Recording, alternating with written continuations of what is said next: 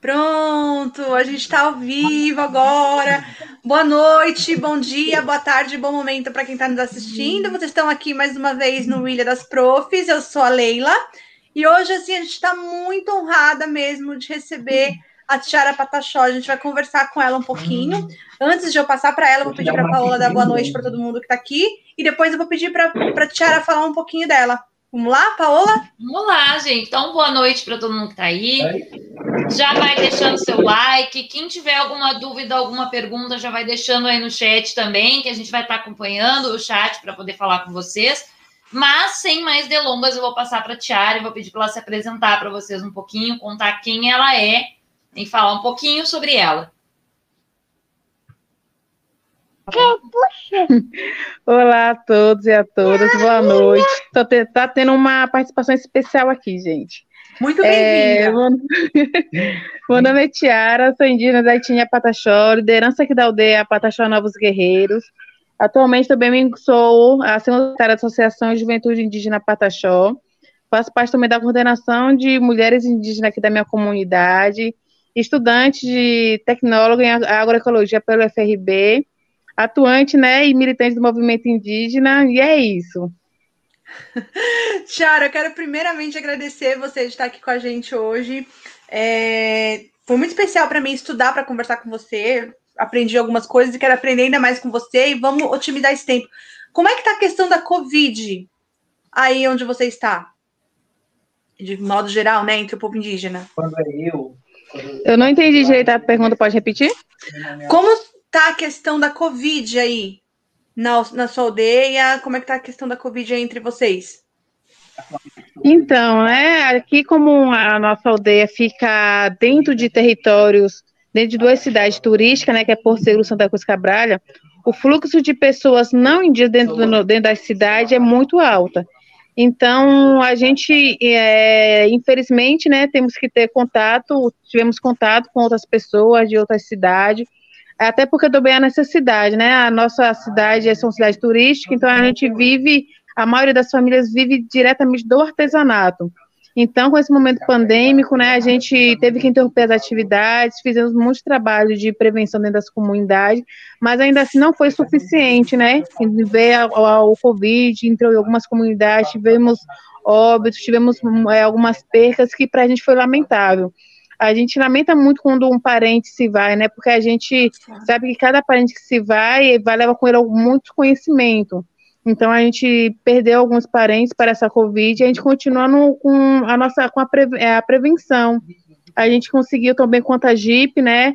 É uma associação, a gente conseguiu arrecadar algum dinheiro para fazer, para tentar fazer é, com que levasse alguma benfeitoria para algumas famílias, conseguimos distribuir cestas básicas para todas as comunidades mas ainda assim a gente sabe que não é o suficiente, né? Por mais que a gente tenha feito esse trabalho, por mais que a gente tentou suprir essa necessidade dessas famílias, para que as pessoas não, não saíssem de suas casas, mas não foi o suficiente. Então, é, é, vou relatar aqui né, o que aconteceu esse final de ano mesmo, gente, mesmo no momento pandêmico, 2019, final de 2019, dezembro, achamos que a cidade iria ter um número menor de pessoas é, circulando, e pelo contrário, né, parece que triplicou a quantidade de pessoas, de turistas na cidade. Então, é, os parentes, infelizmente, tiveram que sair de suas casas para conseguir uma verba, para tentar conseguir manter essas famílias, né? Porque a gente sabe que o governo não está dando suporte nenhum, não está dando suporte para não indígena, muito menos para indígenas. Então a gente teve que continuar fazendo a, a, o, a prevenção, né? a gente conscientizava a, a comunidade através de folheto, através de grupo de WhatsApp, mas sabe que a necessidade maior é suprir as necessidades dentro de casa, né, dar alimento para as crianças, dar alimento para os anciões. Então, teve muito contato durante esse final de ano, até o início do ano tiveram muitos casos dentro das comunidades de Covid, né? Mas alguns casos foram conseguimos recuperar, outros infelizmente não, mas a gente sabe, né, que isso infelizmente é um processo que a gente está passando, né? A gente, sabe, a gente compreende que esse processo que estamos passando hoje com a Covid, a gente entende que é uma é, é responsabilidade também nossa, né? Responsabilidade humana. Então a gente tem que compreender, começar a entender por esse lado e respeitar também, né? E começar a pensar por um outro lado também, um modo de vida que seja melhor para todos nós. Então a gente então, a gente, dentro das nossas comunidades, a gente continua nos, é, nos prevenindo, apesar de já tomarmos as vacinas, a primeira e segunda dose, mas ainda assim a gente continua com, com nos conscientizando né, internamente, com, continuamos levando conscientização para outras pessoas também, principalmente para as pessoas que chegam aqui achando por a gente estar tá imunizado que devem fazer o que quiser dentro dos nossos territórios, né? Então, a gente continua é, informando para as pessoas que, por mais que a gente está imunizado, mas se preocupa com o outro que não está. E continua, como sempre, cobrando vacina para todos. Sim, com certeza. Paola? A FUNAI, ela não chegou a dar nenhum tipo de suporte para a comunidade? A, a FUNAI, é, como a gente vem falando e pautando isso diretamente, né? A FUNAI é um órgão do governo, então ela vai sempre corresponder com as demandas do governo, né? A FUNAI, nos governos anteriores, a gente tinha, conseguia ter um certo diálogo, conseguia, a gente conseguia articular algumas coisas, mas com esse governo atual, infelizmente, a gente não está conseguindo muita coisa.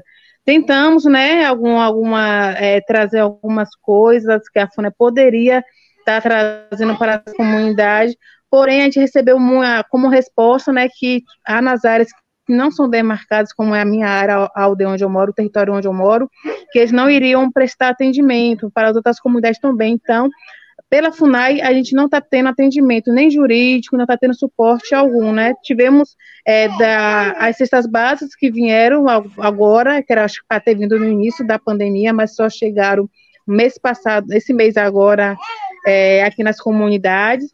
E, fora isso, a gente não está tendo suporte nenhum da FUNAI. Quem está dando suporte legal assim para as comunidades são as associações dentro das comunidades, são algumas outras empresas que são parceiras da, das comunidades, né, que eles fazem esse trabalho também, e a PIB também, né, que é a Articulação dos Povos Indígenas do Brasil, que vem também fazendo um trabalho de, que vem desenvolvendo o trabalho que deveria ser da FUNAI, no caso, né, então que vem fazendo arrecadações, que vem fazendo divulgações, que vem fazendo esse trabalho de conscientização, porque as pessoas têm muito aquela questão que o indígena é bancado pelo governo e na verdade não é.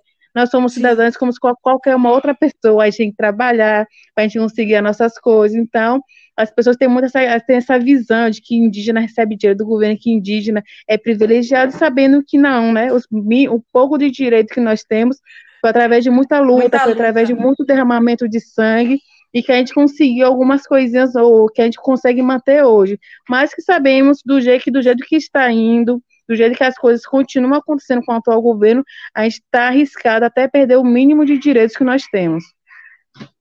É, infelizmente.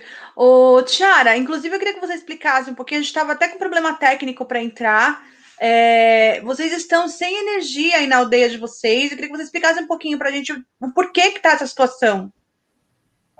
Já faz então, tempo, né? Sim, sim. A aldeia, como eu falei, nesse território onde, onde eu moro hoje, é o território Ponta Grande. Essa, esse território abrange cinco comunidades. Essas cinco comunidades têm cerca de quase 2.500 famílias dentro desse território.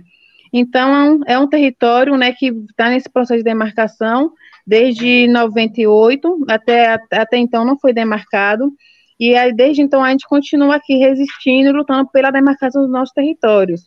A gente conseguiu um ano retrasado com que a empresa, né, que faz instalação de energia, que é a Coelba, viesse para dentro do território fazer instalação de energia dentro dessas comunidades.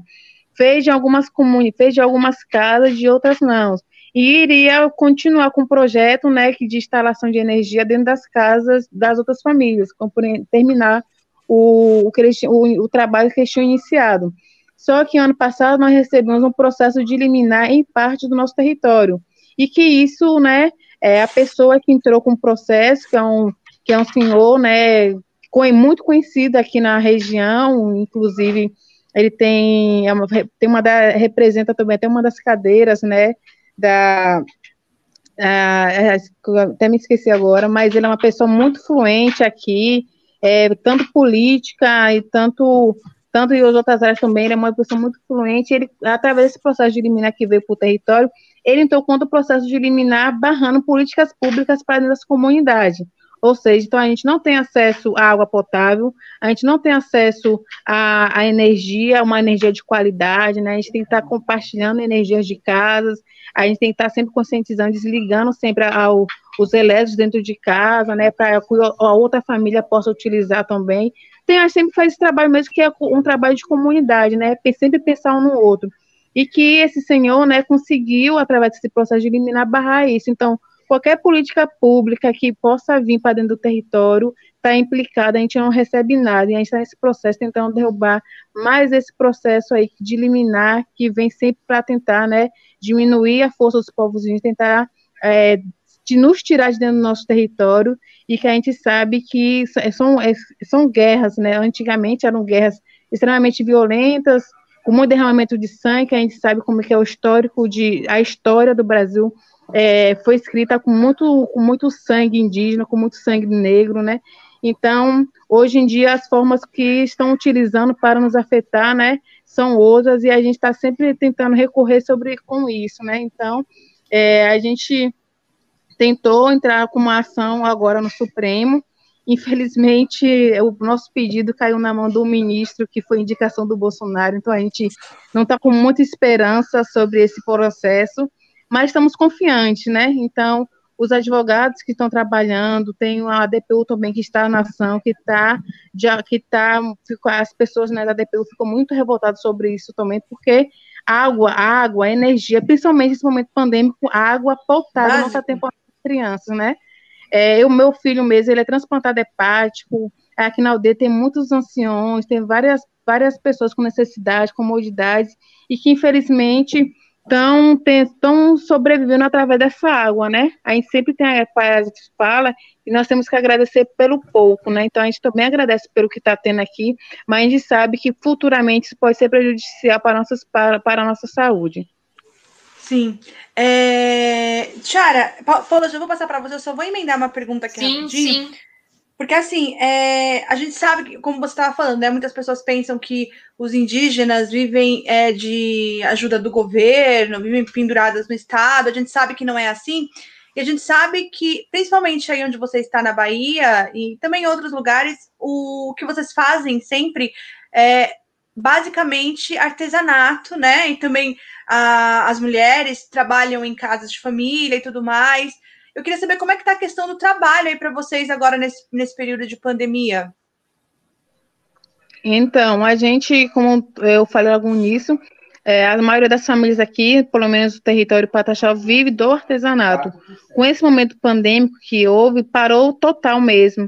E algumas famílias retornaram à atividade da agricultura, né? Então, algumas famílias é, fizeram mutirão em suas comunidades para plantar, conseguiram, através de alguns meses, colher né, esse, uh, o que tinham plantado e aí fazer distribuição dessa comunidade.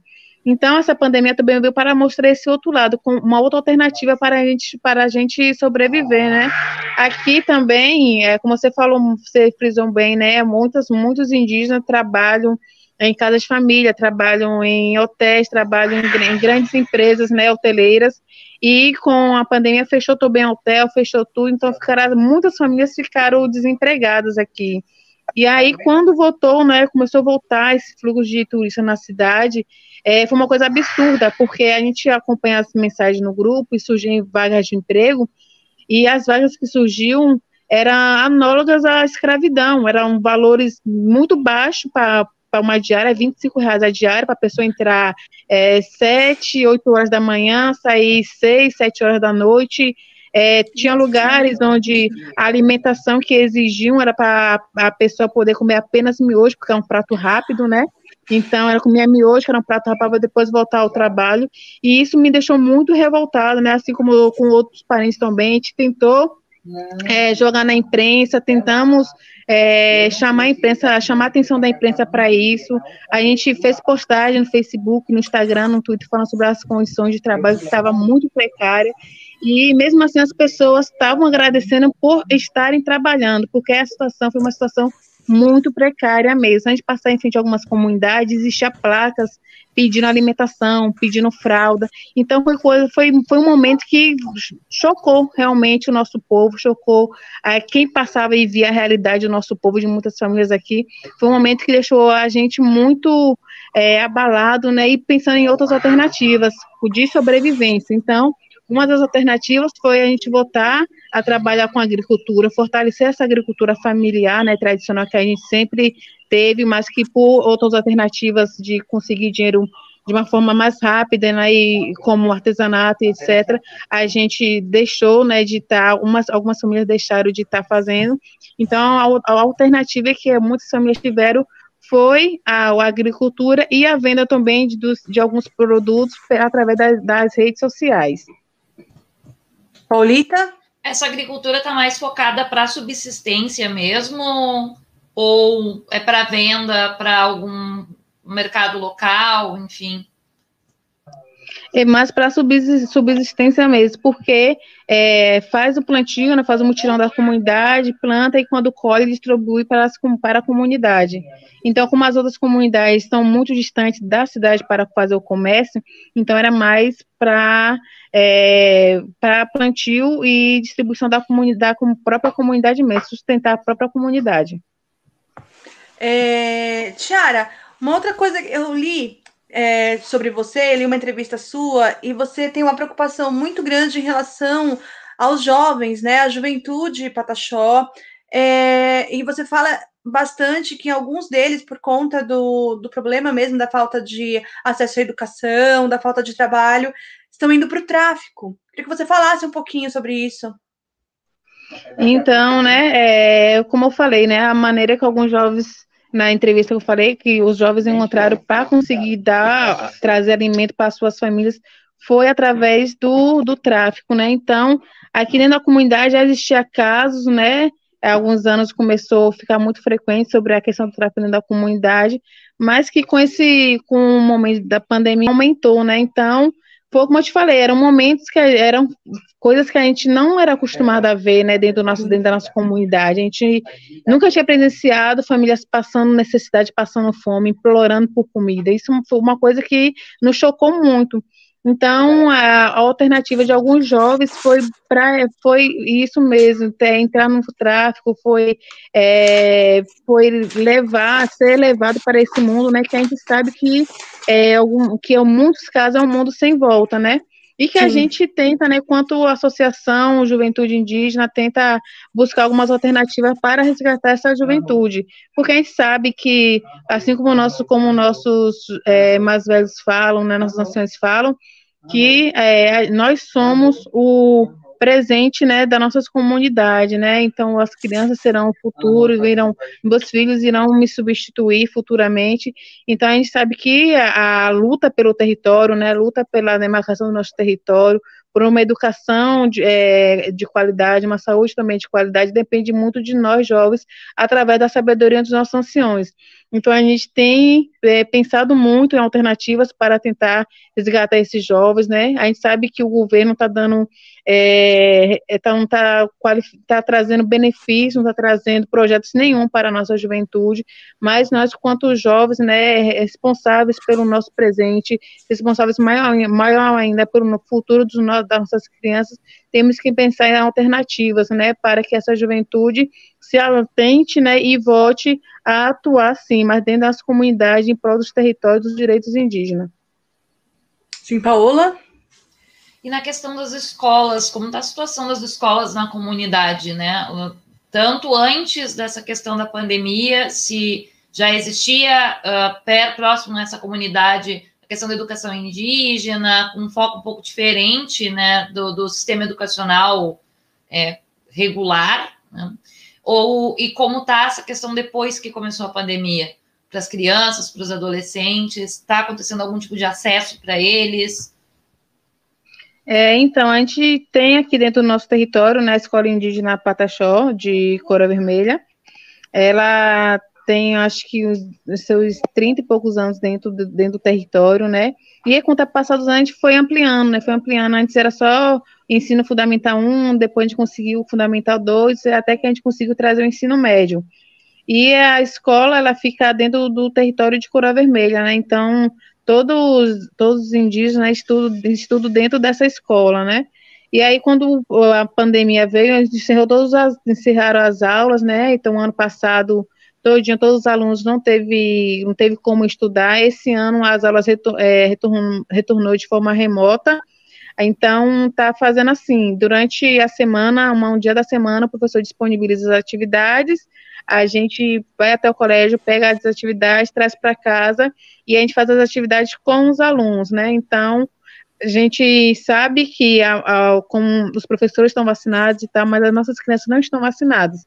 Então, a preocupação do, da escola é sempre voltada para as crianças, né? Então, o ensino diferenciado que a escola fala, né, é o ensino da língua, é o ensino da, da, tradição, dos jogos que a gente praticava, no caso do nosso esporte, a gente praticava alguns, alguma, alguma arte, né, que, é, que o, o nosso povo tem, então, era é mais focado nisso, o ensino diferencial é por conta disso, que a gente substitui alguma disciplina ou acrescenta alguma disciplina mais, mais focado na cultura mesmo. Então, é, como a gente vive dentro de comunidade, essa a gente sabe que essas coisas cultural a gente não vai perder. Só que a gente sabe também que o ensino regular é, para, para as escolas indígenas não, não compreende ao mesmo ensino que o colégio não indígena tem. Então, a gente sabe que um, um, por exemplo, uma, as provas do Enem não tem como a gente, né, nós indígenas, fazer com a mesma tranquilidade com, com o que não indígenas fazem, né, porque nós, o nosso modo de ensino é diferente. Então, a gente tem muita dificuldade ainda sobre isso, né? A gente tenta, a todo momento, bem, tentar dialogar para ver se a gente consegue é, ver algumas alternativas para que o ensino mude das comunidades. Mas isso é uma coisa que a gente está vendo que isso vai ser conquistado a longo prazo, né? Mas que a gente não desiste. Mas então, a gente vem fazendo isso, né? Os professores têm, têm se dedicado bastante dentro das comunidades para ser prestativo, para fazer, entregar as atividades, corrigir as atividades que eles disponibilizam.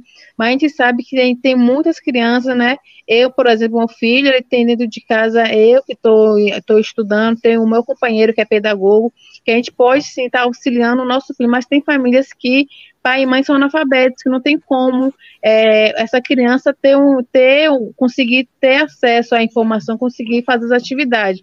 Então, eles também estão tendo essa preocupação, e quando a criança tem dúvidas, né, eles mandam ir até os pais, ir até a escola, tirar alguma dúvida, mas é um processo que está sendo muito, assim como está sendo para não indígena, está sendo para a gente também um processo muito dificultoso, né, é um desafio. E a gente está conseguindo, buscando algumas alternativas para a gente conseguir passar por esses desafios e a gente conseguir levar né, a educação a todos.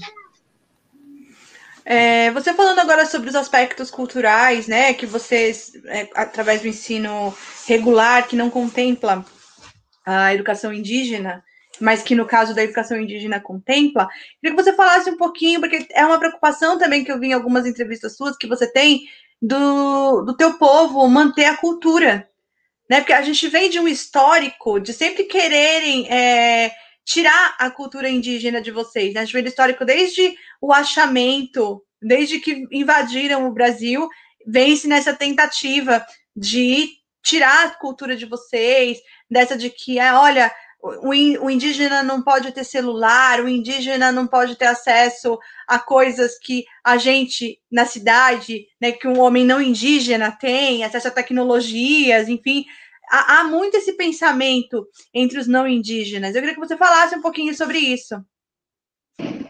Então, né, para além, né, das dos inúmeros ataques que a gente vem sofrendo dentro dos territórios, né, de violência, de extermínio, etc., a gente também vem aí sofrendo nas redes sociais, né, tipos de ataques, né, que as pessoas têm aquela visão de que o indígena tem que ficar dentro do mato, que o indígena não pode sair, que o indígena não pode ter acesso a nada, né, e a gente vê, né, se for para todo mundo viver como na época que o Brasil foi invadido, então todo mundo vai ter que, as pessoas não, não indígenas vão ter que usar aquelas roupas, né, decolonial e etc. Então as pessoas têm uma visão muito deturpada do indígena, né, e que a gente tenta a todo momento é, quebrar isso, a gente tra através do diálogo, né, a gente aprende muito aqui dentro da nossa comunidade, a gente fala que a gente aprende muito através da oralidade, né, a gente senta na beira da fogueira com nossos mais velhos então, o ensinamento que eles passam para a gente ali, a gente leva para a vida toda. E a gente sabe, eles sempre falaram para a gente, né, desde muito pequenos, que a gente só consegue alguma coisa através da, do, da conversa, essa conversa, tente, tente conversar. Então a gente sabe que o diálogo é muito importante. E a gente vem fazendo esse trabalho, principalmente nas redes sociais, né, tanto eu quanto outros jovens indígenas, de desconstrução mesmo, para as pessoas terem, entender que por nós sermos indígenas, ter acesso a celular, a ter acesso a um notebook, ou poder mesmo falar uma outra língua estrangeira, a gente não vai deixar de ser indígena por isso, né? É, Marco Serena fala, né? Eu posso ser quem você é sem deixar de ser quem eu sou. Então, Sim. hoje em dia, a gente tem indígenas formados em muitas áreas, tanto da medicina, quanto na parte da educação, engenheiros e etc. E quando as pessoas descobrem que são indígenas, as pessoas simplesmente fazem uma cara de espanto, não acreditam, e ao mesmo tempo tentam de, é, é, men menosprezar o indígena, né? Então a gente sabe que é uma luta que a gente vem sofrendo desde quando o Brasil foi invadido. A gente sabe que para manter, né, são, são 521 anos, né, de, de história do Brasil e que manter uma cultura de, de, de 500, desde 1500 até hoje, conseguir manter uma cultura com língua, com costume, com culinária, não é algo que é fácil. A gente sabe que os negros, quando chegaram no Brasil, muitos deles perderam sua cultura e que eles, tanto que eles não se reconhecem como etnia, né? Se reconhecem como, como raça. E a gente pode se reconhecer por etnia, porque a gente sabe que nossos costumes, nossa língua são diferentes de outros povos também. Então, a gente sabe que o processo de resistência dos povos indígenas no Brasil eh, foi um processo muito doloroso e que não vai ser comentários né, negativos que vai diminuir a gente. A gente já passou por muitas outras coisas piores, como a Ailton Krenak fala, né? A gente vem resistindo há 520 anos, né? a gente não sabe se não indígenas vão resistir. Então, são coisas que a gente sabe que podem, ter, que tentam diminuir a gente, mas só que a gente sabe que a nossa, as nossas bases, o que a gente aprende, o que a gente consegue passar para, para, nossa, para nossas crianças, para nossa juventude, é o que é, é sobre resistência, sobre é, ver aquilo, tomar aquilo como algo de uma, uma ferramenta para chegar em algo muito maior, né? Antigamente, indígena não podia falar que era indígena, né? Porque a gente sabe que teve o histórico de violência, de, é, tanto de cortar língua, tanto de queimar e etc é, não podia falar que era indígena. Então, o que poderiam falar, falavam antigamente, era aqui, pelo menos na região, né, que o que era menos né, prejudicial para o indígena era falar que era caboclo. Então, a gente sabe que o histórico de apagamento da, do não indígena para com, para com os povos indígenas é, é árduo. Eles tentam a todo momento nos, nos invisibilizar, tentam a todo momento colocar tudo que a gente viveu, tudo que a gente passou como algo é, que não é necessário a gente estar tá falando, mas que para a gente é. Cada tudo, tudo que passamos, tudo que a gente vem passando para a gente é, um, é, é, é, é, um, é como se fosse um sinal mesmo, né, uma forma de resistência, que a gente toma isso como resistência, para a gente estar tá sempre nos, lembra nos lembrando e relembrando de quem somos, para a gente estar tá continuando lutando pelos nossos direitos. Paulita?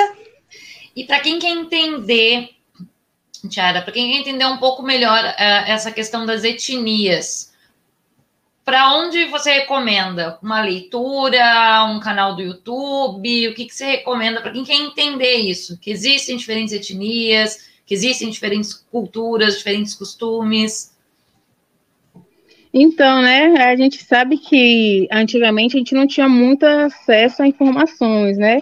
Tanto que até hoje o que é passado nas escolas, né, que algumas escolas passam, é aquela visão do indígena de 1500.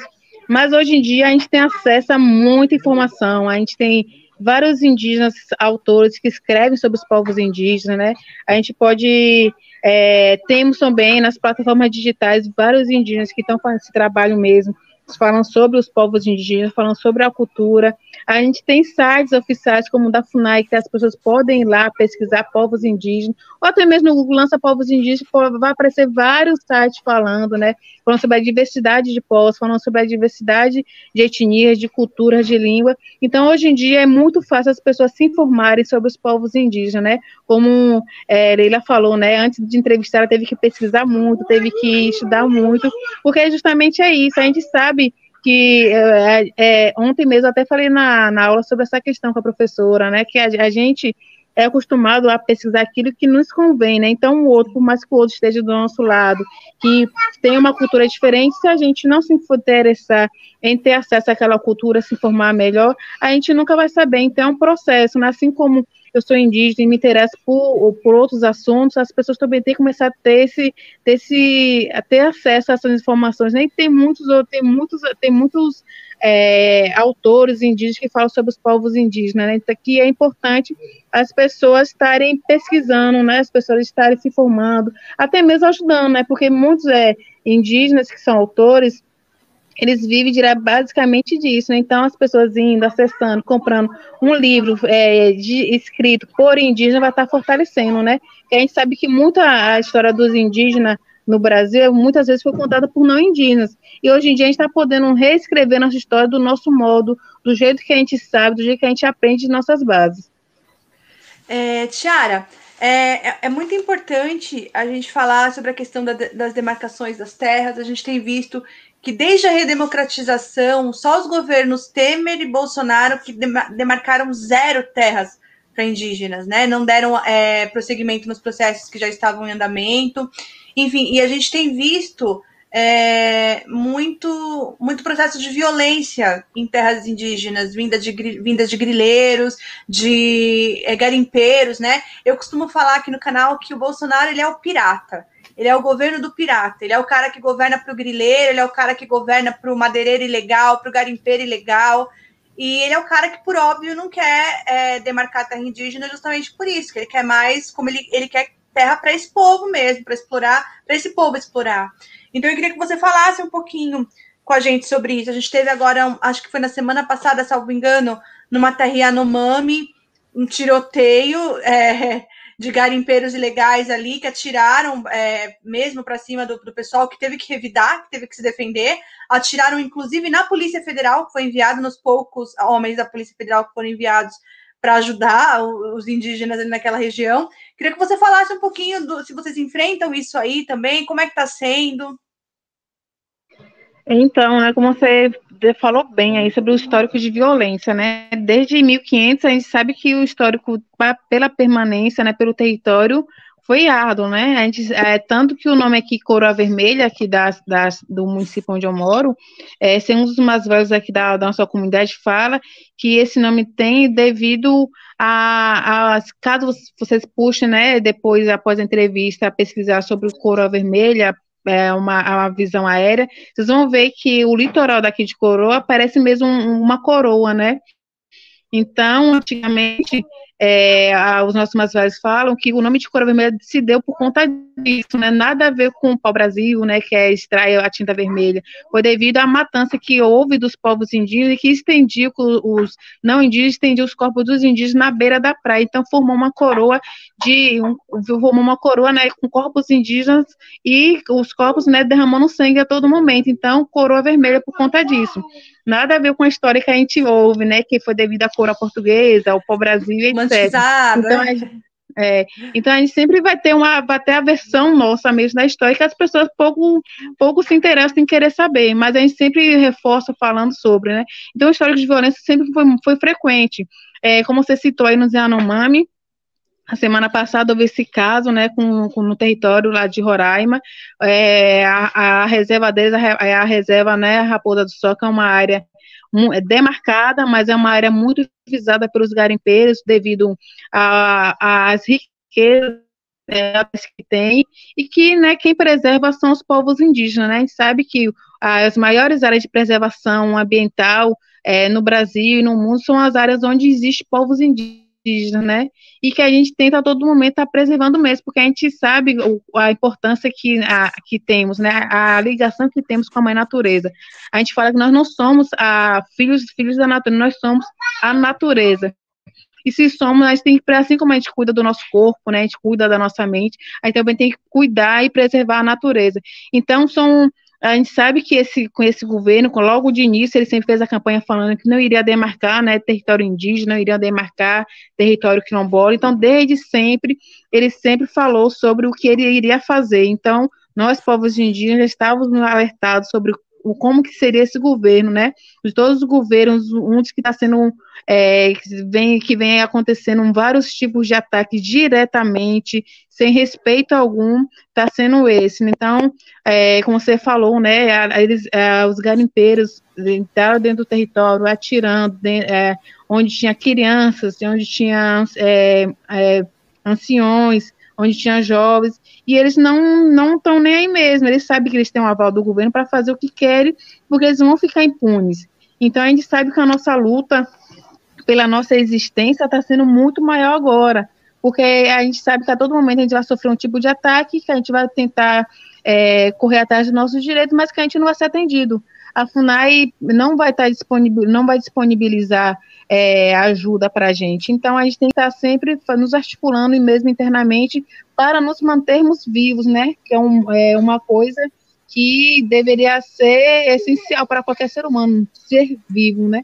Mas a gente sabe que a gente tem que estar sempre lutando para pela nossa existência e estar tá sempre resistindo. Então, são vários tipos de ataques, tanto para os Yanomamis, tanto para os Guarani Coaiuá, tanto os Pataxó, para os Terena, todos os dias é, uma, é um ataque diferente que não, que não é que não é mostrado, que não que as pessoas não têm acesso e que a gente, né, que está aí nas redes sociais, que a gente consegue ter acesso a essas informações, a gente consegue expor o que vem acontecendo, né?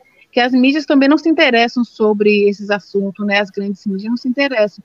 Então a gente vem fazendo esse trabalho aí de estar tá levando informação, a gente conta muito com a contribuição, né, das pessoas que nos seguem, a gente acha muito importante a colaboração de todos, estarem compartilhando, estarem nos ajudando, né, fazer o engajamento, porque a gente sabe que o histórico de violência é absurdo. Mês retrasado mesmo, na reserva lá em Dourados, uma criança foi atropelada por, por um, um, dos fazendeiros, teve seu corpo todo dilacerado, e aí não tem resposta. São violências que acontecem todos os dias de territórios indígenas e que a gente é, que as pessoas não sabem, não têm conhecimento, e as pessoas ainda têm aquela visão né, do indígena, que o indígena é, vive, tem que viver dentro do mato e preservado, e sabendo que não. As áreas onde a gente ocupa hoje são áreas é, que, que as pessoas visam né, o capital, enquanto a gente visa a sobrevivência, a gente visa a vida mesmo, da, tanto o nosso quanto de biomas, quanto de animais, etc., as pessoas visam capital. Então a gente está sempre nessa luta, né?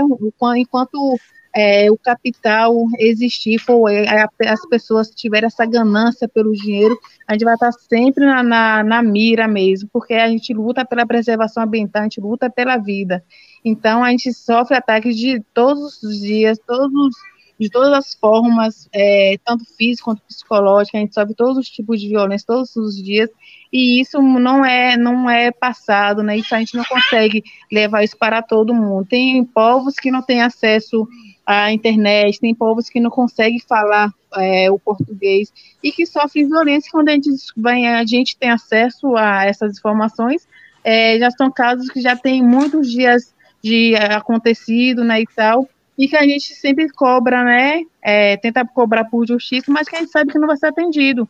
Então, esse governo está dando aval para que essas violências continuem acontecendo, né, é, assim, ontem, antes de ontem mesmo, foi aprovado né, a questão do licenciamento, para não ter mais o licenciamento ambiental, que é um absurdo, que isso vai continuar dando a para que continue a questão das grilagens, da invasão, do, a invasão dos territórios indígenas, que a gente sabe que quem sofre com, essa, com essas PLs que são aprovadas, né, principalmente a questão ambiental, são os povos indígenas, são os povos tradicionais que, que moram dentro de, que moram dentro de áreas preservadas, né? Então, a gente sabe que vai ser mais uma forma de ataque. A gente sabe que é, a partir, né, do desse, de, após essa eleição que vai passar também pelo, pelo Senado, se for aprovado também, a gente sabe que vai ser mais uma forma direta de ataque mesmo. Então a gente tem que estar sempre preparado, né? A gente tá, a gente dorme pensando em uma estratégia para lutar amanhã. Então, é uma, são coisas que a gente vem se articulando, tenta se articular internamente, a gente sempre a gente sabe que o movimento indígena é um movimento extremamente organizado, né, desde sempre, mas que a gente vem a todo momento tentando é, nos, nos reorganizar e nos adaptar às formas que o governo vem, vem pondo para nós, né? A gente sabe que somos é, uma pequena parte da população é, brasileira, mas que o modo como a gente pensa, né, o modo como a gente tenta trazer a conscientização das pessoas é um modo é um modo global. e que isso incomoda o governo, né? O governo quer saber, o governo quer Sim. preservar, o governo quer desmatar, o governo quer saber do capital, enquanto a gente luta pela, pela vida. Então, a gente sabe que a gente incomoda o governo por isso, um modo como a gente vive, um modo como a gente sempre é, vem buscando né, essas alternativas de sobrevivência, porque são áreas que são, como eu falei, são áreas que são visadas pra, pelo capital, por grandes empresas. A gente sabe que uma das, das mineradoras é, hoje no Brasil que temos aí, né, uma, temos seis principais, mas elas são todas mandadas por, por uma empresa internacional. Então, até, né, a gente sabe quando a gente fala, né, que o, que o mundo está de olho na Amazônia é justamente por isso, porque a gente sabe que as grandes mineradoras estão de olho, estão de olho nessas áreas preservadas para fazer essa questão mesmo, né, para, para desmatar, para, para é, matar as nossas, nossas árvores, nossos animais, poluir os nossos rios, nos Yanomami mesmo. Tem muitos casos, né, de, do, da, lá no Rio, das águas onde, onde os indígenas bebem, de muito, muita concentração de mercúrio, né, eu até compartilho essa semana também a questão de várias crianças desnutridas, com malária, e a gente sabe que é, direto estão fazendo denúncias, né, de enfermeiras mesmo que fazem parte do corpo da CESAI, que é a Secretaria Especial de Saúde Indígena, que elas estão trocando vacina, medicamento para indígena por ouro com, pelos garimpeiros, né, então a gente sabe que são violências absurdas que vem acontecendo. E que a gente tem ao máximo estar tá compartilhando, estar tá mostrando para as pessoas desse outro lado, e que a gente precisa sim, precisa, precisamos muito da ajuda de vocês que não são indígenas, para continuar fortalecendo a nossa luta, para continuar compartilhando, dando engajamento para isso, para que as pessoas tenham acesso ao que vem acontecendo com a gente aqui. Porque a gente sabe que é o modo que se a gente continuar do jeito que estamos indo, né, com esse governo que desse desgoverno, né, esse genocida, esse ecocida que está no poder, a gente sabe que até o fim do governo dele iremos sofrer muito, não só os povos indígenas, né, mas todo, toda a população brasileira. Então é preciso a gente, de fato, dar as mãos, a gente se fortalecer quanto seres humanos, a gente está sempre, tá sempre ligados, principalmente com a mãe natureza, buscando essa sabedoria que ela, ela sempre nos disponibiliza, pedindo principalmente proteção para ela, para que ela possa estar sempre protegendo nosso corpo, a nossa alma, e a gente está sempre buscando alternativas para viver e sobreviver. Nossa, que aula que a gente está tendo aqui, Tiara. Quero te agradecer, porque olha como a gente está aprendendo. Estou deixando você falar, porque eu normalmente falo muito, mas estou deixando você só falar, porque olha, só para a gente aprender, para a gente ouvir tudo que você tem para falar. Eu estou muito honrada. Tô, eu estou muito. Você não tem noção de como eu estou feliz e honrada de estar ouvindo você. Você não, você não faz ideia disso. Não faz ideia de como eu tô, eu tô muito feliz de poder te escutar hoje, de poder, muito honrada de poder te ouvir. Que aula que você está dando. Paulita, você quer fazer alguma pergunta? Sim, eu tenho pergunta do chat ali, veio da Keila, né? Vai lá. É, sobre a influência das igrejas. Qual é a influência hoje das igrejas dentro das comunidades indígenas?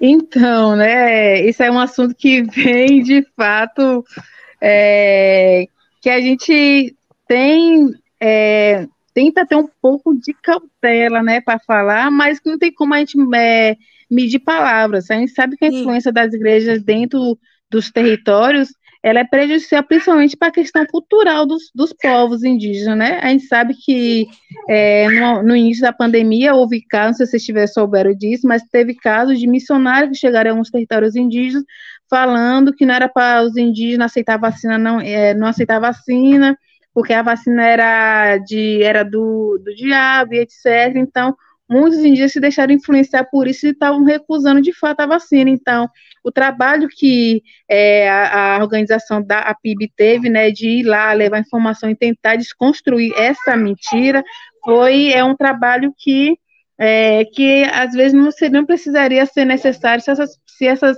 é, igrejas, nessas religiões, é, não, não se intrometesse tanto na cultura, né?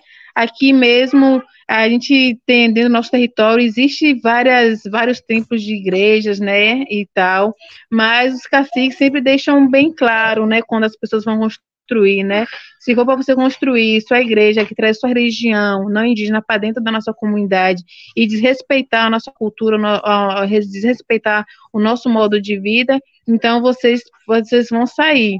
Então, é, então a gente sempre vem, nós aqui temos esse, a gente tem essa conscientização, a gente repassa isso também, mas tem muitas comunidades que não. A gente sabe que existem comunidades que não têm muito acesso à informação, e que não tem muito acesso a, a outros recursos, né, não tem, não trabalham é, assim diretamente para receber algum dinheiro todo de todo mês e que chegam lá missionários, chegam lá igrejas, né, que oferecem, trocam no caso, né, o alimento pela fé.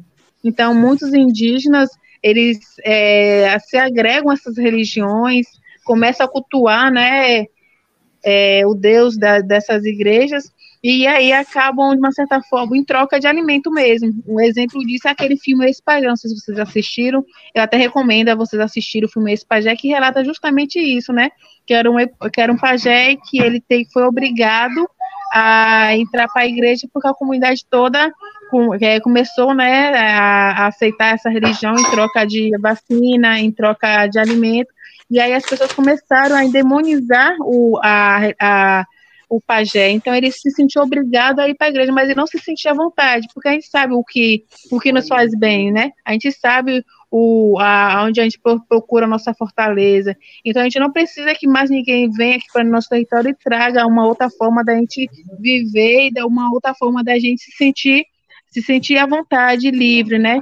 Então, essas, essas igrejas, desde sempre, elas vieram com esse propósito mesmo, né? Tanto de, logo no início, logo da, da, invasão, de matar mesmo quem não era adepto à, à, religião. A gente sabe que a igreja matou muito, a igreja católica matou muitos indígenas na época da invasão, e que hoje em dia eles tentam, né, amenizar todo o sofrimento, né, tanto que o CIMI, né, que é o, é o Conselho é, o Conselho Missionário Indigenista, né, ele tenta, através, né, das, reconhecer também a, o, todo o sofrimento que eles causaram, a Igreja Católica causou aos povos indígenas, e hoje em dia eles tentam é, é, dar algum, algum apoio, né, tanto, tanto jurídico para algumas comunidades, é, e algum apoio também é, de outra, uma outra, de uma outra forma as comunidades indígenas por conta disso, por conta deles, deles terem reconhecido todo o histórico de violência que a igreja fez dentro, dentro das comunidades.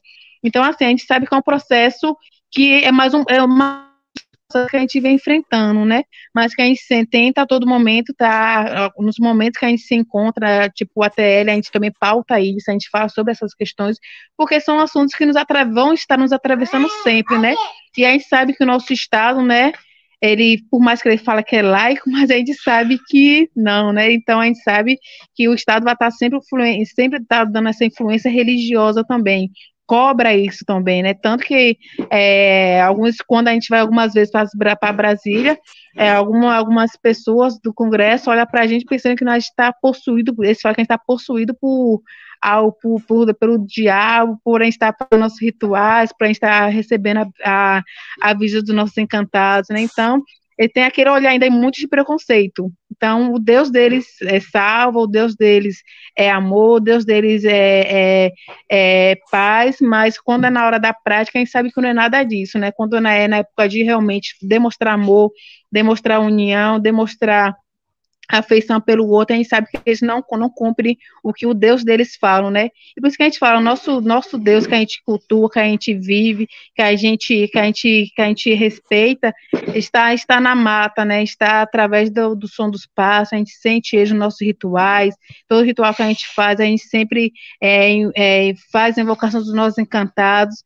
e ele está sempre presente com a gente, né? Nos guiando, nos protegendo, dando sabedoria, principalmente, para a gente conseguir é, viver viver e conseguir conviver também com, com outras pessoas, né? Então, hoje, se eu estou aqui conversando com vocês, se eu tenho hoje esse diálogo aberto com vocês, é através da sabedoria dos nossos encantados que deu para, para meus antepassados, para que liberasse que a gente pudesse ter esse diálogo hoje. Então, é tudo uma questão de sabedoria, é tudo uma questão de religiosidade e de respeito para com, para com esses seres que da floresta, que para a gente é muito importante. Ai, olha, você que está chegando aí, a gente está conversando hoje com a Tiara, já tendo uma aula com a Tiara Patachoque hoje. E, Tiara, uma outra coisa que eu estava lendo também sobre você, e eu vi uma coisa que você falou que me chamou bastante atenção, é sobre o feminismo, que muitas vezes não contempla as mulheres é, indígenas, as mulheres pretas, e você é uma é uma representante dessas duas etnias, né? Você é, é filha de um de pai negro com mãe indígena, então você traz o sangue negro, o sangue indígena com você e você fala com muita propriedade que o feminismo muitas vezes não contempla essas duas realidades. Eu queria que você falasse um pouquinho sobre isso. Exatamente, né? A gente sabe que o feminismo é muito importante para nós mulheres, né? A gente sabe que a luta das mulheres pelos direitos foi, foi é, como é a luta dos povos indígenas, foi através de muita luta, meio derramamento de sangue. Então, a gente, nós mulheres, sabemos o quanto sofremos para hoje a gente ter direito à voz, né? A ter direito a, a voto, ter, ter direito a, a ter vez mesmo.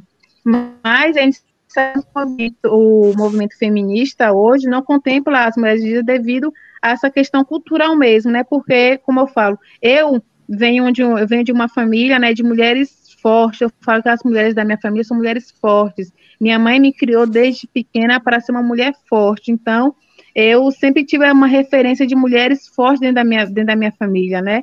E eu sempre via outra mulher como um ser mesmo forte. Eu vejo todas as mulheres, para todas as mulheres que eu tenho contato, eu vejo elas como mulheres fortes, mas porque nós somos, a gente, todo o processo de violência que a gente passou, a gente continua passando sério, de todo o processo vem enfrentando todos os dias para conseguir ser quem somos, né? A gente sabe que tem um governo que ainda tenta nos deslegitimar quanto mulheres, e a gente percebe que é um processo que muitas vezes desanima, mas ele continua resistindo.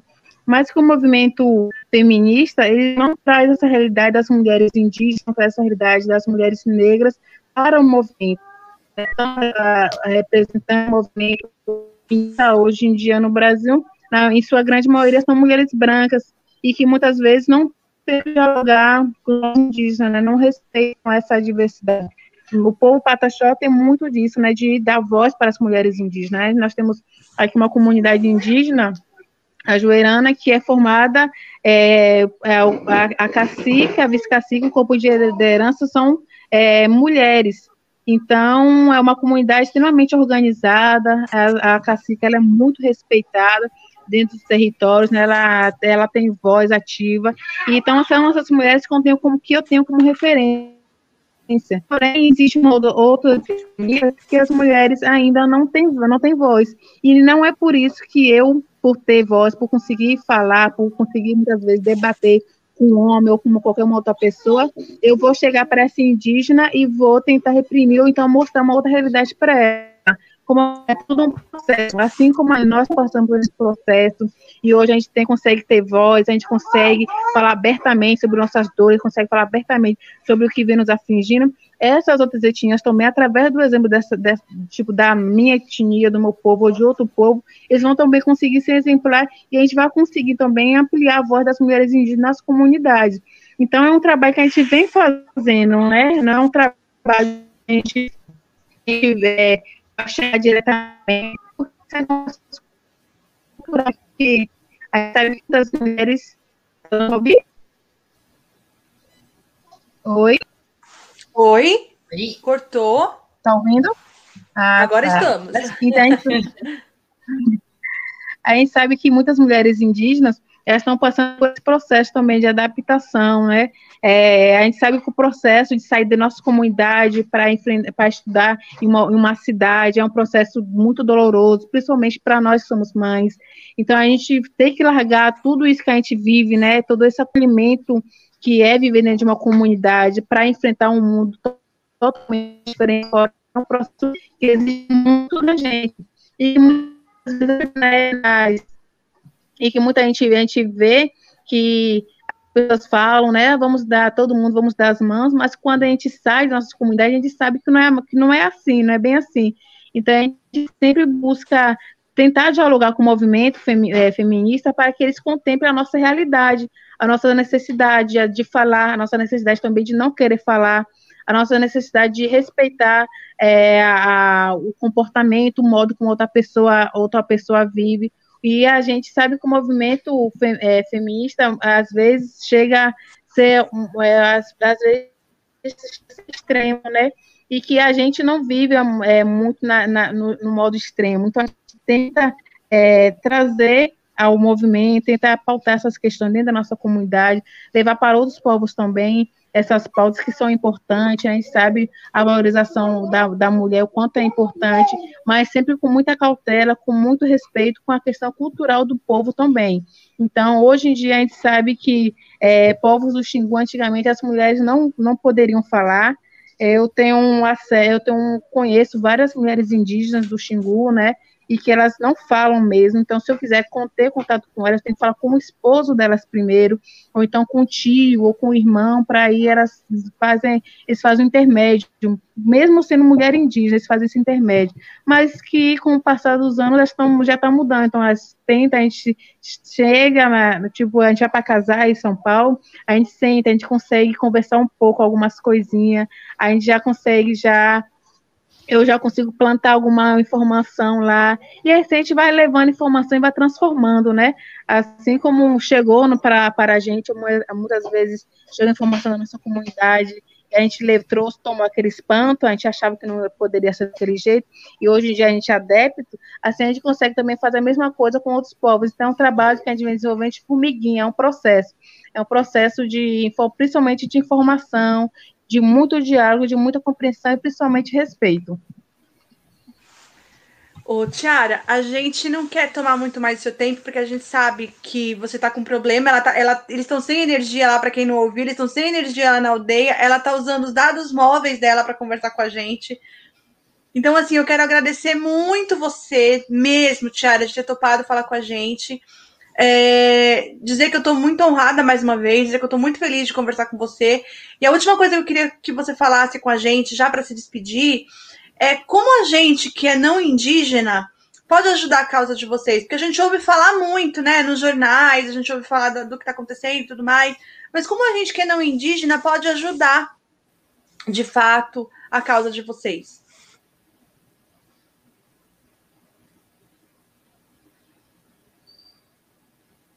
Acho que travou agora. Tá mudo. Tá mutado. Eu acho que travou. Uhum. No finzinho. É, no finzinho. Ainda bem que deu para ouvir bastante. Aí, Tiara? Tá ouvindo? Estamos, agora estamos. que bom. É, como eu falei anteriormente, né, uma das formas que, você, que as pessoas não indígenas podem estar nos ajudando é dando engajamento nas publicações que indígenas vêm publicando e páginas indígenas e indigenistas também vêm fazendo, né? Temos a mídia índia, que é, um, é vem sendo porta-voz dos povos indígenas através da PIB também, que tem sua página. Temos a COIAB, temos a Etnomídia, que é uma rede mais local aqui, mas que também fala de outros fala de outros povos, trata de outros assuntos de vários povos também. E temos, então, temos também né, um perfil de indígenas que vivem nesses territórios e que trazem, fazem essa, trazem essas informações. Né? Então, dando engajamento nas redes sociais é muito importante. Para além disso, também a questão de estarem fortalecendo né, é, associações indígenas também, né, estarem é, ONGs indigenistas que são dentro de territórios e que tentam suprir a necessidade de povos indígenas. Né? Então, a gente, é, como eu falei, as pessoas acham que a gente vive do dinheiro do governo, mas a gente não vive de dinheiro de governo. A gente tenta nos manter de uma maneira né, de uma, de uma, da melhor maneira possível, né? E às vezes a gente tem, a gente cria associações nas comunidades para justamente isso, a gente conseguir captar algum, algum alguns recursos para trazer alguma algo para dentro da comunidade, tá? através de oficina, através de, de aprendizado mesmo, mas que, mas que também possa aparecer né, de, de outros também. Então, são muito importantes para atuando nesse modo, né? E que a gente sabe que muitos indígenas não têm condições mesmo de estar mantendo uma associação toda. Então, as pessoas que, que puderem, né, estar tá contribuindo com essas associações, independente de que associação que seja, de que povo que seja, está contribuindo, está fortalecendo, independente de quantidade também, é muito importante, porque a gente sabe que o dinheiro vem para a comunidade, né? Ela, eles, ele entra, ele traz alguma, algum recurso, ele vai estar tá tá, tá trazendo benfeitorias para, essa, para as famílias indígenas. Então, a gente pede que as pessoas nos ajude dessa forma, né? Para além é, a, o compartilhamento nas redes sociais, estarem atentos, estarem sempre compartilhando, divulgando o que vem acontecendo dentro, dentro dos territórios indígenas e estarem fortalecendo associações, estarem fortalecendo ONGs e estão dentro dos territórios também que vão estar ajudando diretamente as famílias indígenas, porque são como eu falei, a gente vive, algumas comunidades vivem em situações muito precárias mesmo. Elas não têm como trabalhar. Aqui é, é área turística, tem hotéis que a gente pode estar tá, é, trabalhando, a gente pode estar tá também vendendo nosso artesanato, como a gente vende muito artesanato na praia mesmo, e etc. Mas tem famílias que não, tem comunidades que elas não têm acesso a nada mesmo, e que vivem pra, é, diretamente, pra, praticamente de associações, de doações de ONGs. Então é importante estar fortalecendo essas associações e essas ONGs também. E é aí, como sempre, né, como eu sempre falo, as pessoas é, terem um olhar mais de empatia para com os povos indígenas, né, ter um olhar de respeito mesmo, de não querer que a gente volte para a época de 1500, que a gente volte a andar nus, volte a, a ficar dentro dos matos, né? Então as pessoas têm esse olhar de sensibilidade de respeito para com quem somos, né? Para com que hoje a gente conseguiu conseguiu conquistar e vamos continuar conquistando através da nossa luta, através do diálogo com outras culturas também, com outros povos. A gente vai estar sempre, vai estar sempre costurando, né? Costurando, costurando saberes, vai estar sempre emendando uma, as, as culturas, está sempre nos fortalecendo. Então, não vejo os povos indígenas como inimigo, nós não somos inimigos de ninguém, pelo contrário, a gente quer que todos sejam amigos, a gente só quer benfeitorias para todo mundo, e vocês possam estar também nos ajudando, né, através, através é, de, de algumas, a, alguns baixos assinados que a gente vem fazendo também. Levante a voz mesmo, lute pelos povos indígenas, que vocês lutar pelos povos indígenas, vão estar lutando por vocês também. E é isso, gente. Vamos estar nos fortalecendo, vamos estar lutando contra esse governo aí que vem aí tentando a todo momento nos matar que o plano do governo é matar mesmo, não só os povos indígenas, mas também os povos não indígenas. Então, a gente tem que estar sempre buscando alternativas para viver, como eu venho falando sempre, né? Então, vamos estar é, nos fortalecendo, vamos estar buscando um, é, proteção espiritual, vamos estar sempre buscando sabedoria, guia, para que a gente possa passar esses dias maus e que a gente possa chegar dias que a gente possa voltar a sorrir e a gente possa nos reunir, além de nos reunir, a gente conseguir se abraçar porque hoje já está faltando isso, né? A gente pode mais se abraçar, mas que a gente possa se abraçar e dizer que tudo passou de, de uns dias, de dias turbulentos, que serviu de aprendizado, mas que para além disso a gente conseguiu superar e conseguiu mostrar o que, que, o que, o que é que vence vai ser sempre o amor. Ai, Tiara, olha, eu sou apoio a Isabel Oliveira. Que bom que é te ouvir. Muito, muito, muito obrigada pela sua generosidade de estar aqui. A gente é um canalzinho pequenininho, mas a gente está assim, nossa, feliz da vida de ouvir você. Muito obrigada. Dá beijinho aí nos seus filhotinhos que a gente está ouvindo a voz deles aí atrás, que gostoso. Dá beijinho neles, viu? Ah, olha, eu falei com, acho que foi Cláudia no Twitter esses dias, ela disse que te conheceu aí na sua aldeia mesmo, e ela disse que você era uma pessoa maravilhosa. Eu tô vendo que é mesmo, muito, muito maravilhosa. Que bom. Eu quero te agradecer demais, demais, demais. Eu vou passar para Paola também dar as últimas palavras dela para você. E aí, se você quiser sair, você pode sair para fazer suas coisas, enfim, você pode sair sair. Mas, Paola, fala com ela então também, se despeça da. Tiara, Tiara. muito obrigada, agradeço muito, foi uma grande aula. É, eu espero que todo mundo siga a Tiara nas redes sociais, né? É, ela tá sempre postando material, gente, é um material muito bacana, ela tá sempre dando RT em outras lideranças indígenas também.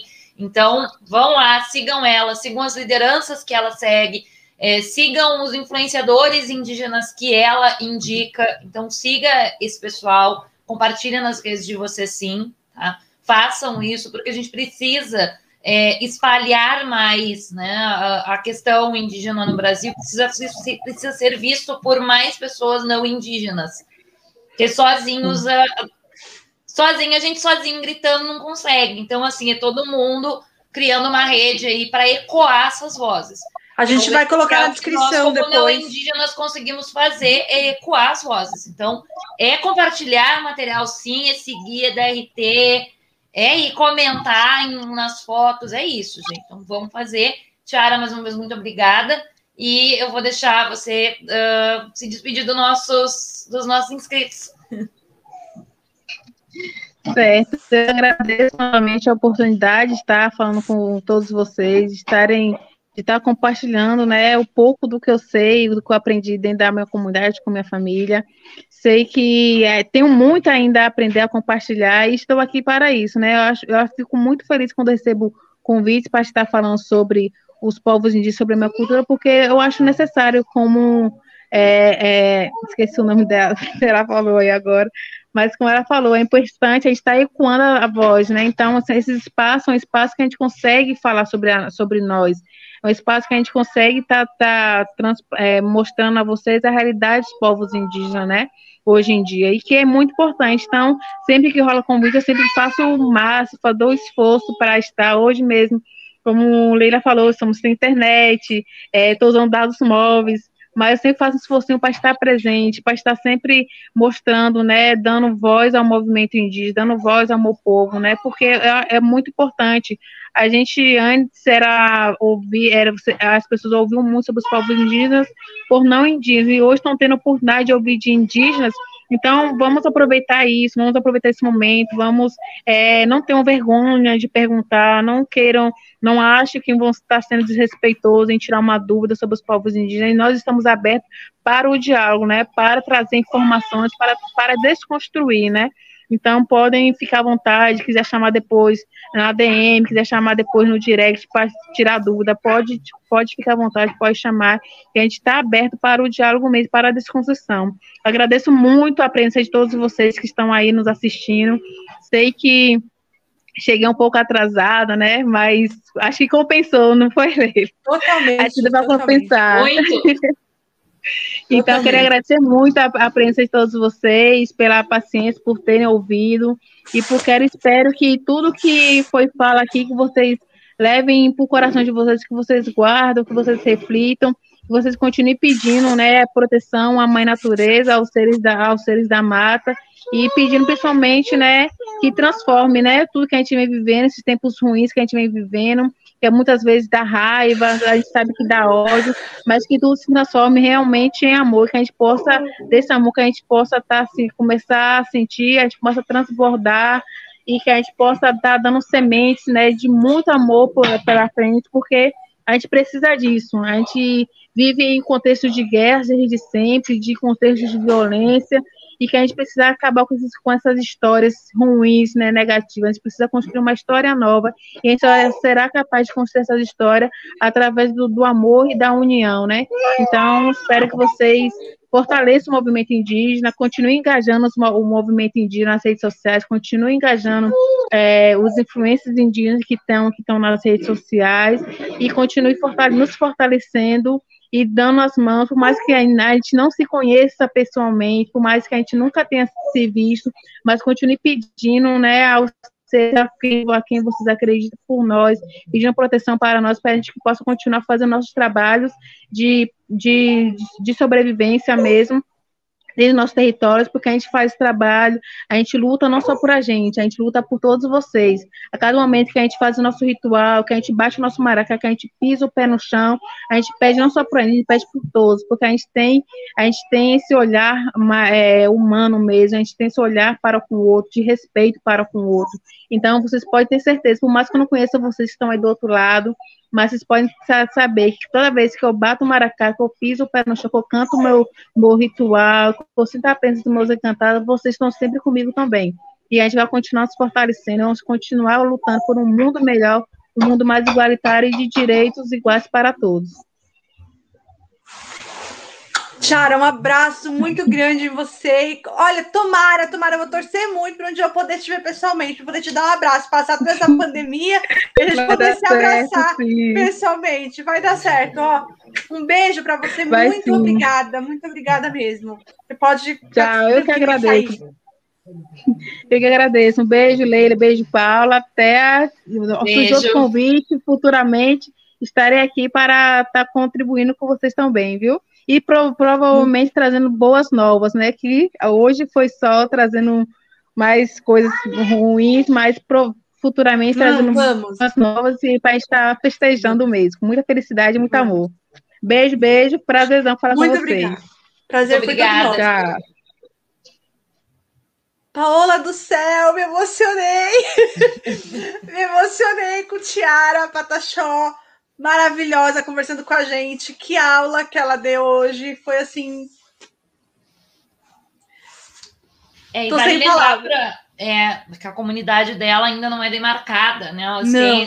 é, desde 98, como ela falou, eles estão nessa luta.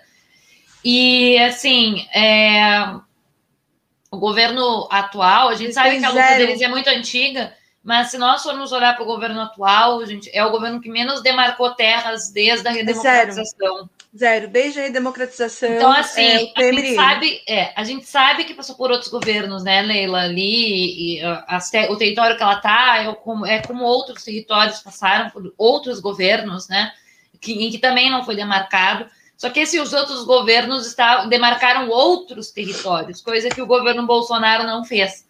É, na verdade, o que o governo Bolsonaro tem tentado fazer é acabar com a demarcação dos territórios indígenas e em boa parte desses territórios que ele quer acabar com as demarcações estão nos estados do Pará e do Amazonas.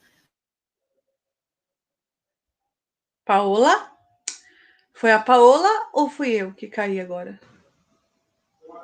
Gente, foi a pa Paola ou fui eu que caí? Justamente porque eu sou nós duas. Quem caiu, Paola? Eu apaguei e tu também. Ah, então. Voltamos, voltamos. Eu acho que foi não fugir da simultâneo. tradição, né?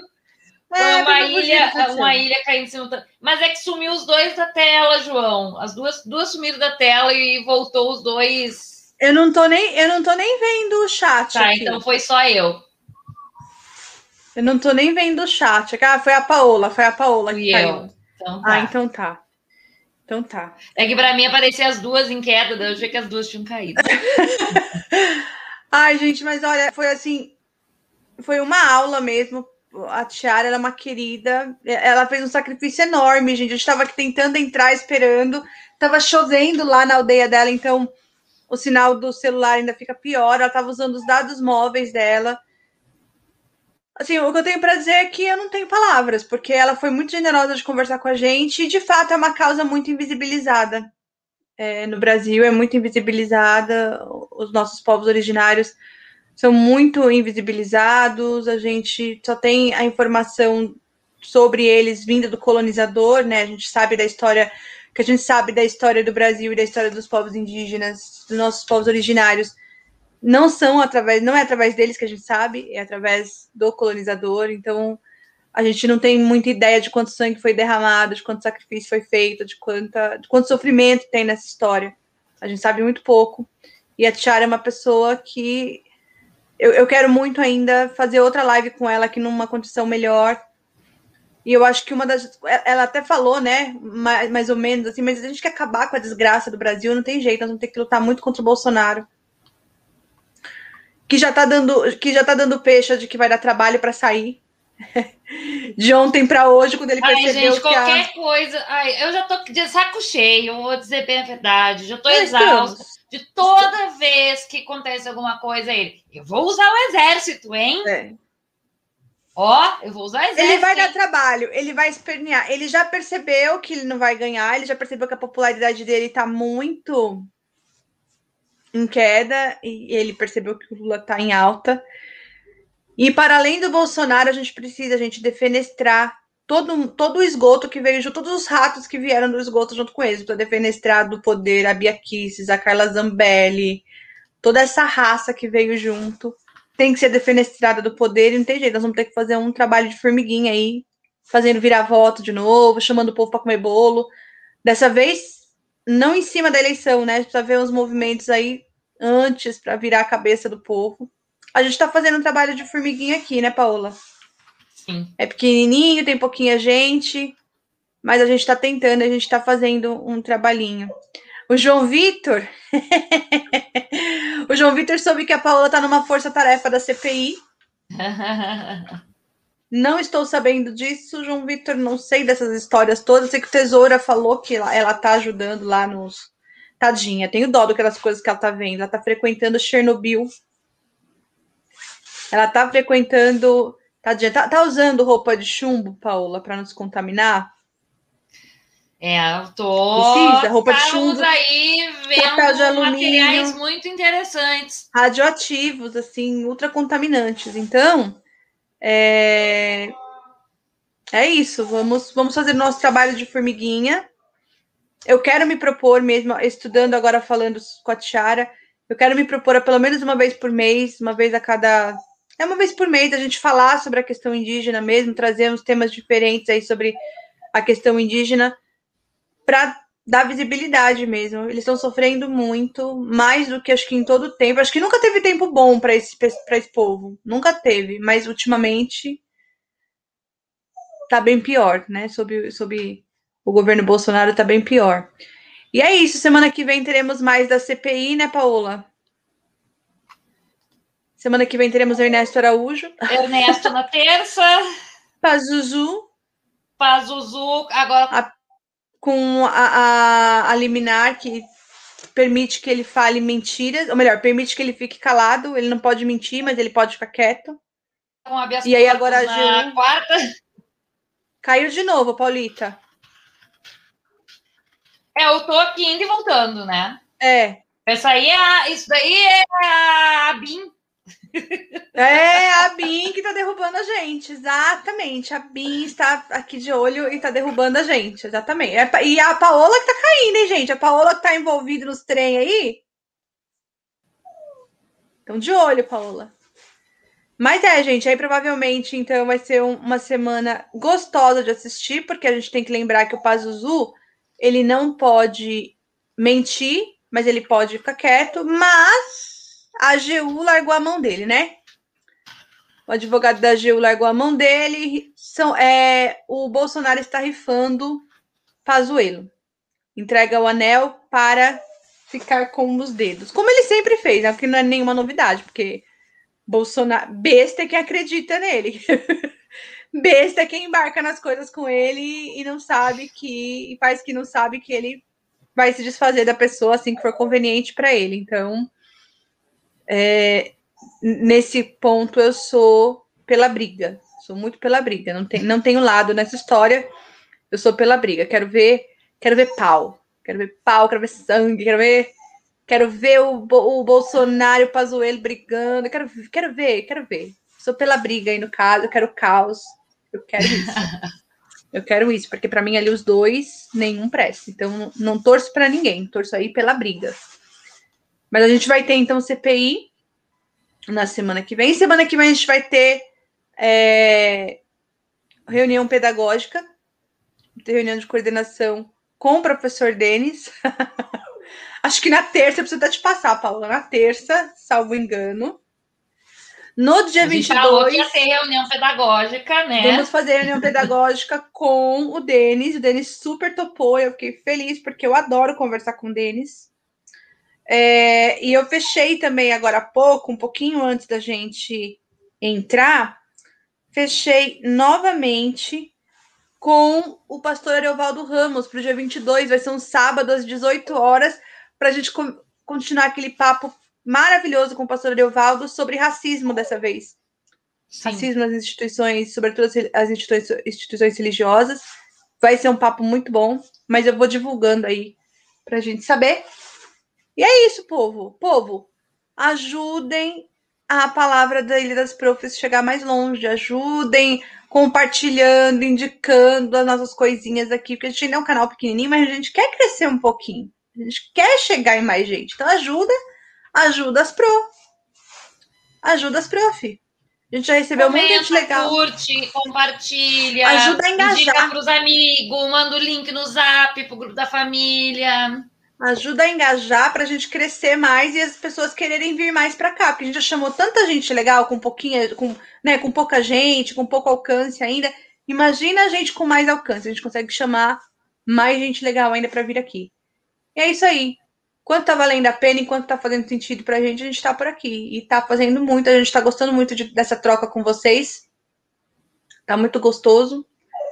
E eu tô, eu tô, eu tô Tô feliz de ter conversado com a Tiara hoje, Paulita. E você? Também, acho que foi uma aula aí para todo mundo.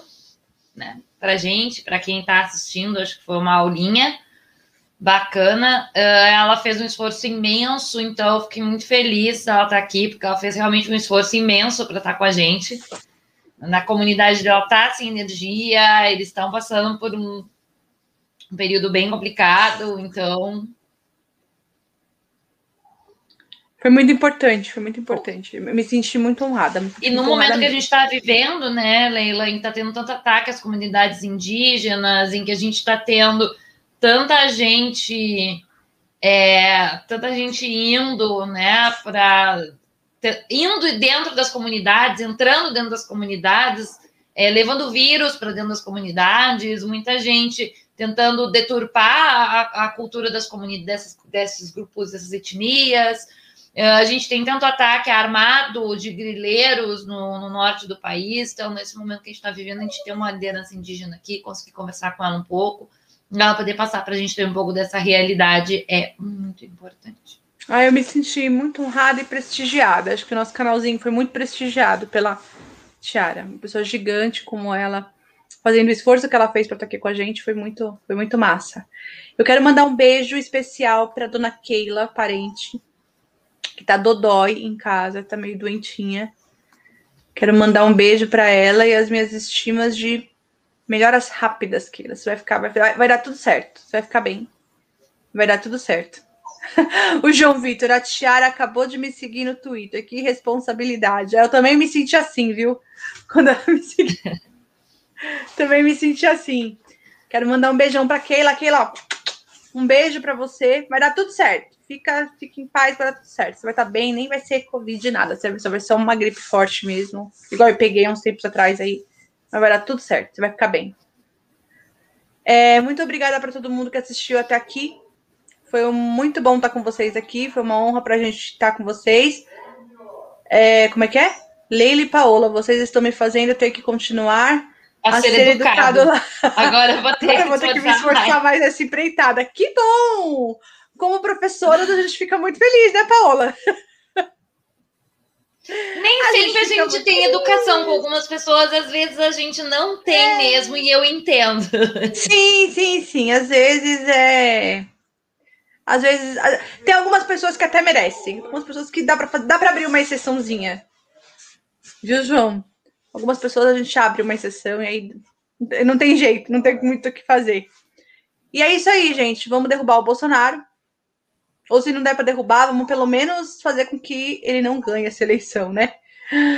Vamos fazer com que aquela conversa foi tão boa que até passou o sono. Que bom, Keila, que bom. Gente, nós vamos lá. Um beijo para vocês. Um beijo para todo mundo. Final de semana tem Spaces, hein? Quem quiser entrar. Talvez hoje à noite ou amanhã à noite a gente faz um Spacezinho para bater papo. Beijo para todo mundo. Tchau, gente. Até mais. Tchau, tchau. Bom final de semana.